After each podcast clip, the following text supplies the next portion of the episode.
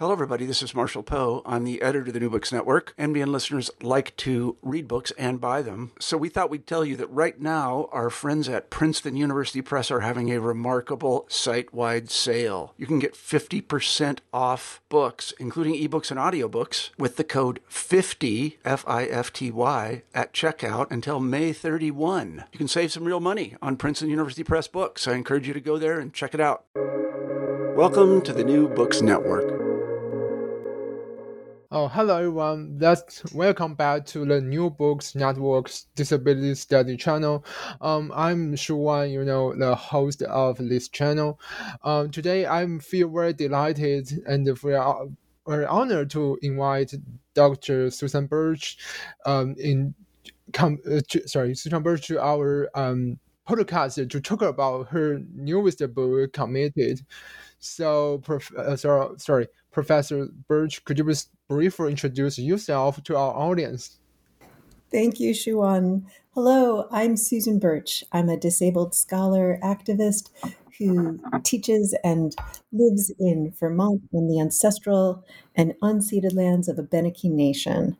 As a grateful guest on these lands, I want to start by expressing my respect for their elders and ancestors, past, present, and future. I'm so delighted to join you today.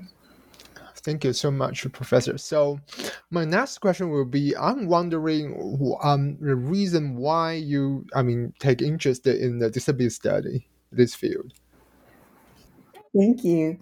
Disability studies has intersected with my personal and professional life for a very long time. I thank the colleagues and the friends and the family members who continue to teach me that disability is fundamental to our understanding of being in the world. And in the early to mid 1990s, I became interested in and was invited to attend Society for Disability Studies conferences, where I met more people who became my people, where I found home, even though I hadn't realized it at the outset working at Gallaudet University for many years also fortified my interest and commitments to deaf cultural worlds and the bridges between deaf cultural worlds and broader disability worlds, which is to say, both community and study of community have nourished my life. Okay, thank you, Professor. Thanks so much again. So that now let's turn to your book, Committed. So my first question about the book is that um, I want to invite you to talk about early life of those indigenous people um, until being institutionalized in your, I mean, discussed in your book.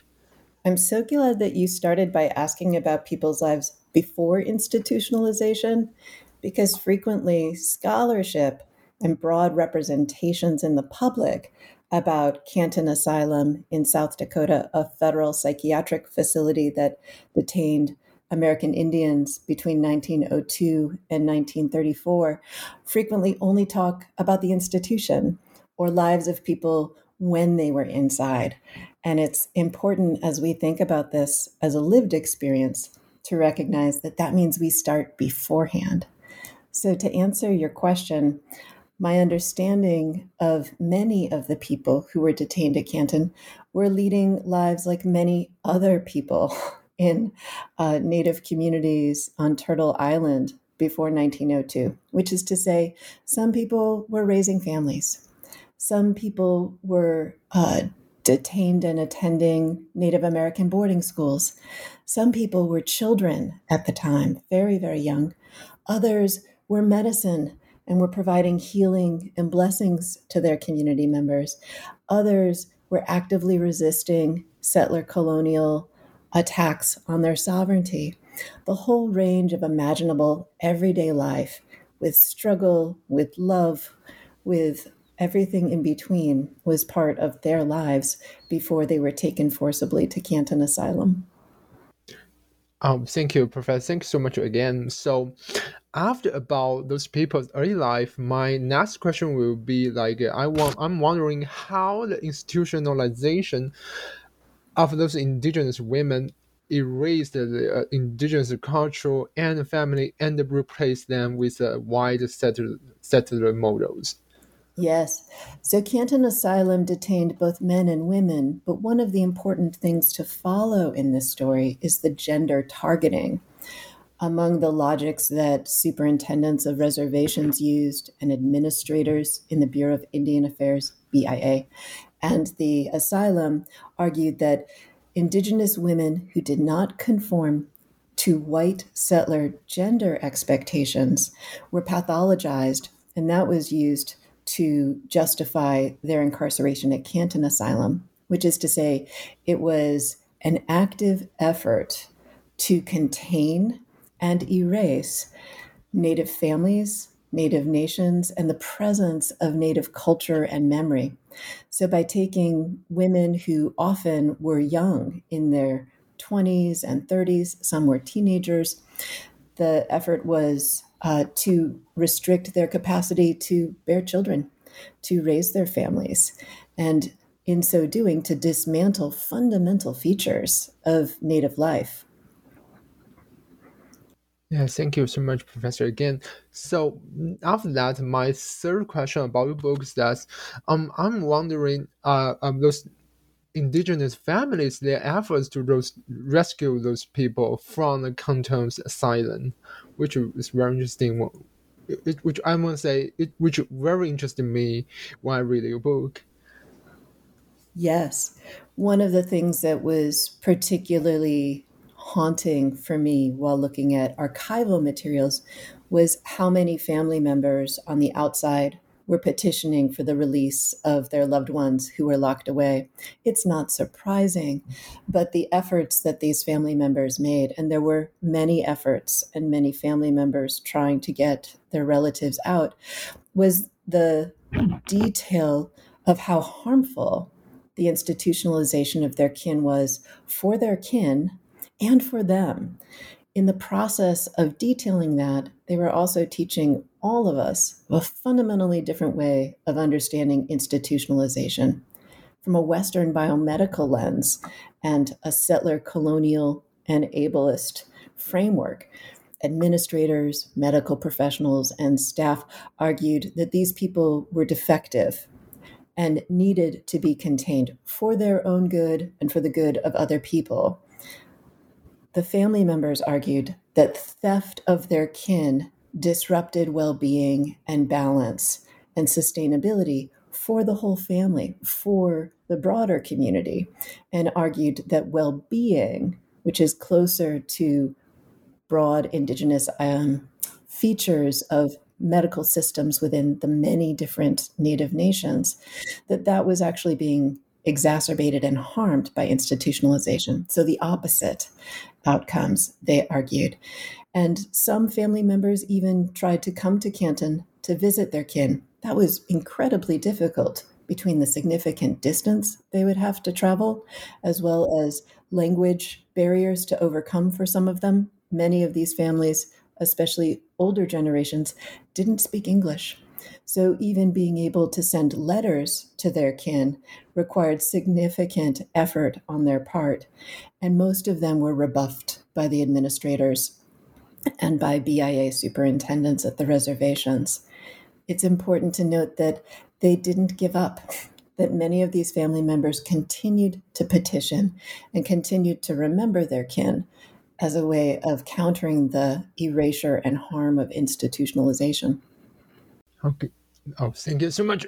Sorry, thank you so much again for your answer, which was interesting.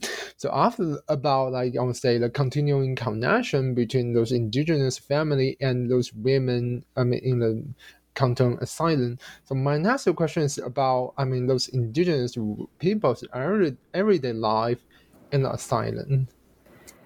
It's difficult to convey the everyday harm and crushing oppression of life in the locked wards at Canton Asylum. It was a place where disease outbreaks were incredibly common.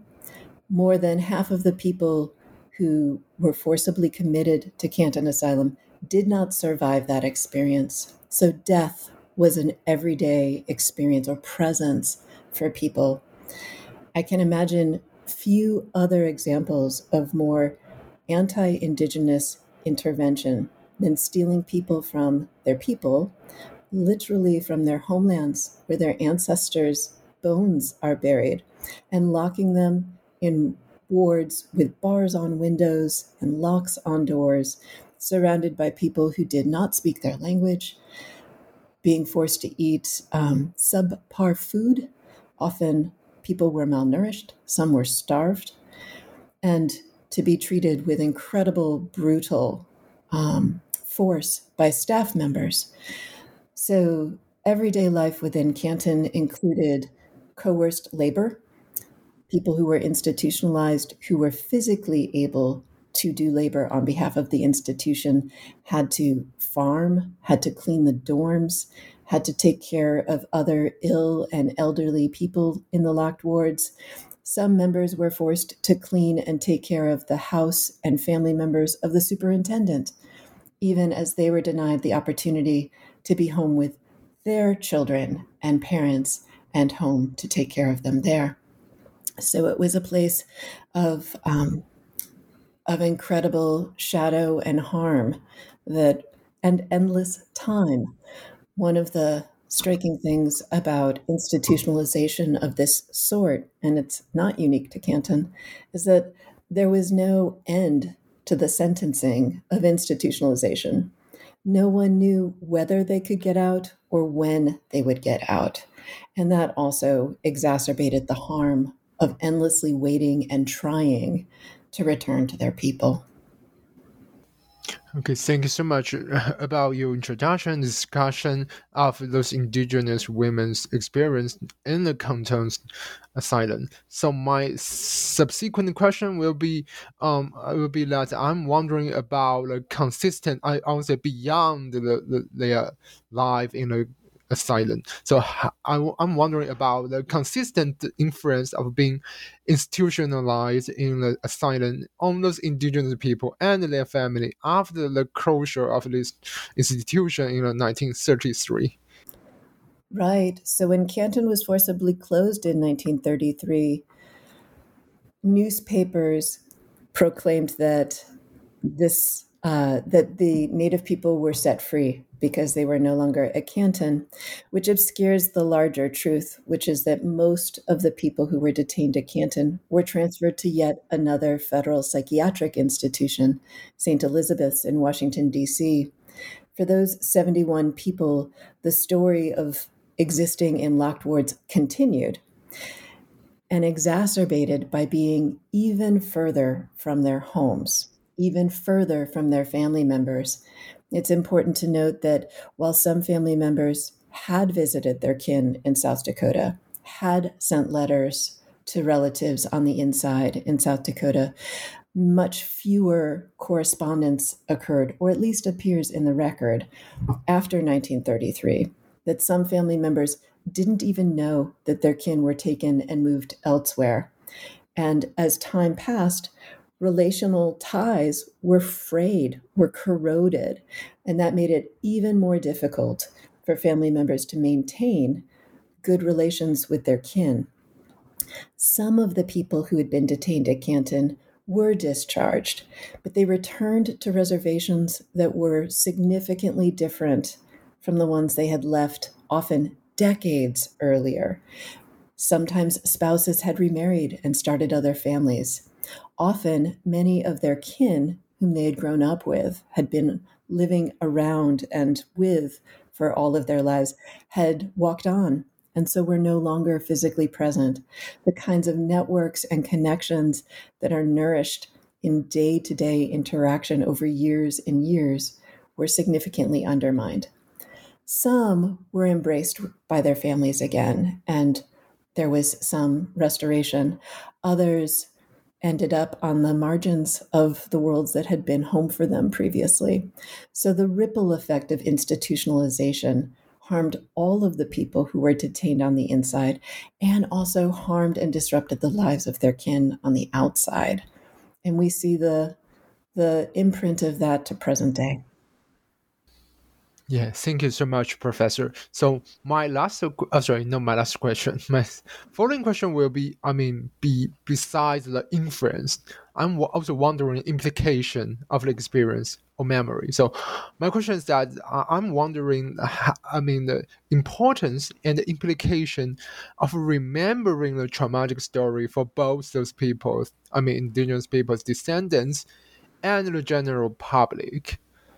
Yes, thank you for that question. When I think about remembering the past, I think of it as repopulating it. That part of the ongoing damage of settler colonialism is erasure and of replacement. And so the erasure, literally, of Indigenous peoples' presence, lifeways, past, and futures is part of the project, and replacing it with a settler presence, future, and understanding. And so remembering is incredibly important for countering that harmful impact of settler colonialism. And it is also a tool for helping dismantle settler colonialism. If I can give a short story of one of the families who collaborated with me, they were from Prairie Band Potawatomi in what is also known as Kansas today. Ozashkwa was medicine. She was a healer, and she was stolen away to Canton in the early 1900s. Before she was taken, her family took photographs of their family, which displayed her incredibly beautiful and artistic skills in beadwork and sewing. They wore the clothing that she made for them in this photo as a demonstration of their indigeneity and their kinship connections and their love for one another. After Ozashkwa was taken away, the family members kept these photos on their walls including a portrait of Ozashkwa. And the next generations of the family who grew up in her house with her photo on the wall, but her physical presence erased while she was detained at Canton. She was among some of one of the people who is removed to St. Elizabeth's when Canton closed. So for all of those decades, her children honored her by wearing her clothing, by sharing some of her stories and having her picture on the wall, looking down on the next generations of her family. Her daughters also made with her on the inside, while they were on the outside, quilt pieces. And they sewed their names into these quilt pieces, literally as a way of stitching each other together and remembering one another, creating an archive, creating medicine, if you will. Ozashkwa died on the inside of St. Elizabeth's in the 1940s, and her family had her returned home. They were a family that regularly wrote, even when she was at St. Elizabeth's, demanding her return, demanding respect for their mother, refusing to allow staff members to cut their mother's hair, and refusing to forget her, to allow her to be erased. Generations later, her great great grandson, Jack Jensen, inherited the quilt pieces as well as the photographs of his great great grandmother. He had carried with him so many questions. What happened with her? What had she done to deserve to be taken away? Was how he had thought about her story. But through our collaborations and his engagement with the archival sources that we had found, he came to recognize that she was taken because she was Potawatomi. She was taken because she was medicine that her indigeneity was pathologized and used as justification, that she had done nothing wrong, and that in the name of care and maintenance, she had been detained in exile from her family for decades. That was a really important revelation for Jack Jensen. And he assembled the quilt and has brought it back into the family and introduced it as a way of actively continuing to remember Ozashkwa and to build good relations with her. It's an act of healing, which remembering also can do. It doesn't only do that, but it's one of the possibilities. And it's one of the ways that, pardon me, Jack Jensen and many others continue to practice survivance which is a way of thinking about struggle and adaptation and innovation and continuance. I'm always reminded of the power of that kind of memory for continuing into the future ahead of us. Okay, Professor, thank you so much again for your answer. So I want to say here's my last question today. Um, I want to invite you to talk about the reason beyond this book, beyond the case study in your book. I want to invite you to talk about the reason why it still matters to think about institutionalization in terms of kinship rather than the medical model or medical framework. It's such an insightful question. Thank you for offering that one. As somebody who's studied institutions and people who have been institutionalized, I'm regularly struck by the many different dimensions of harm that a weaponized Western biomedical model can create, and institutionalization as one of the expressions of that. So, if we focus just on institutions, and on the process and practice of institutionalization, we're complicit in the actual erasure of the people who are most targeted by it and the people who are close in relationship to them. So I view um, the framing and the centering of kinship as part of the story of institutionalization um, in alliance with the remembering that the relatives also practice, which is to say, an effort to counter settler colonial uh, damage and the damage of institutionalization. The distance between, as just one example, thinking about people as patients, which also conforms to a Western biomedical model and assumes that people are submitting to care and treatment.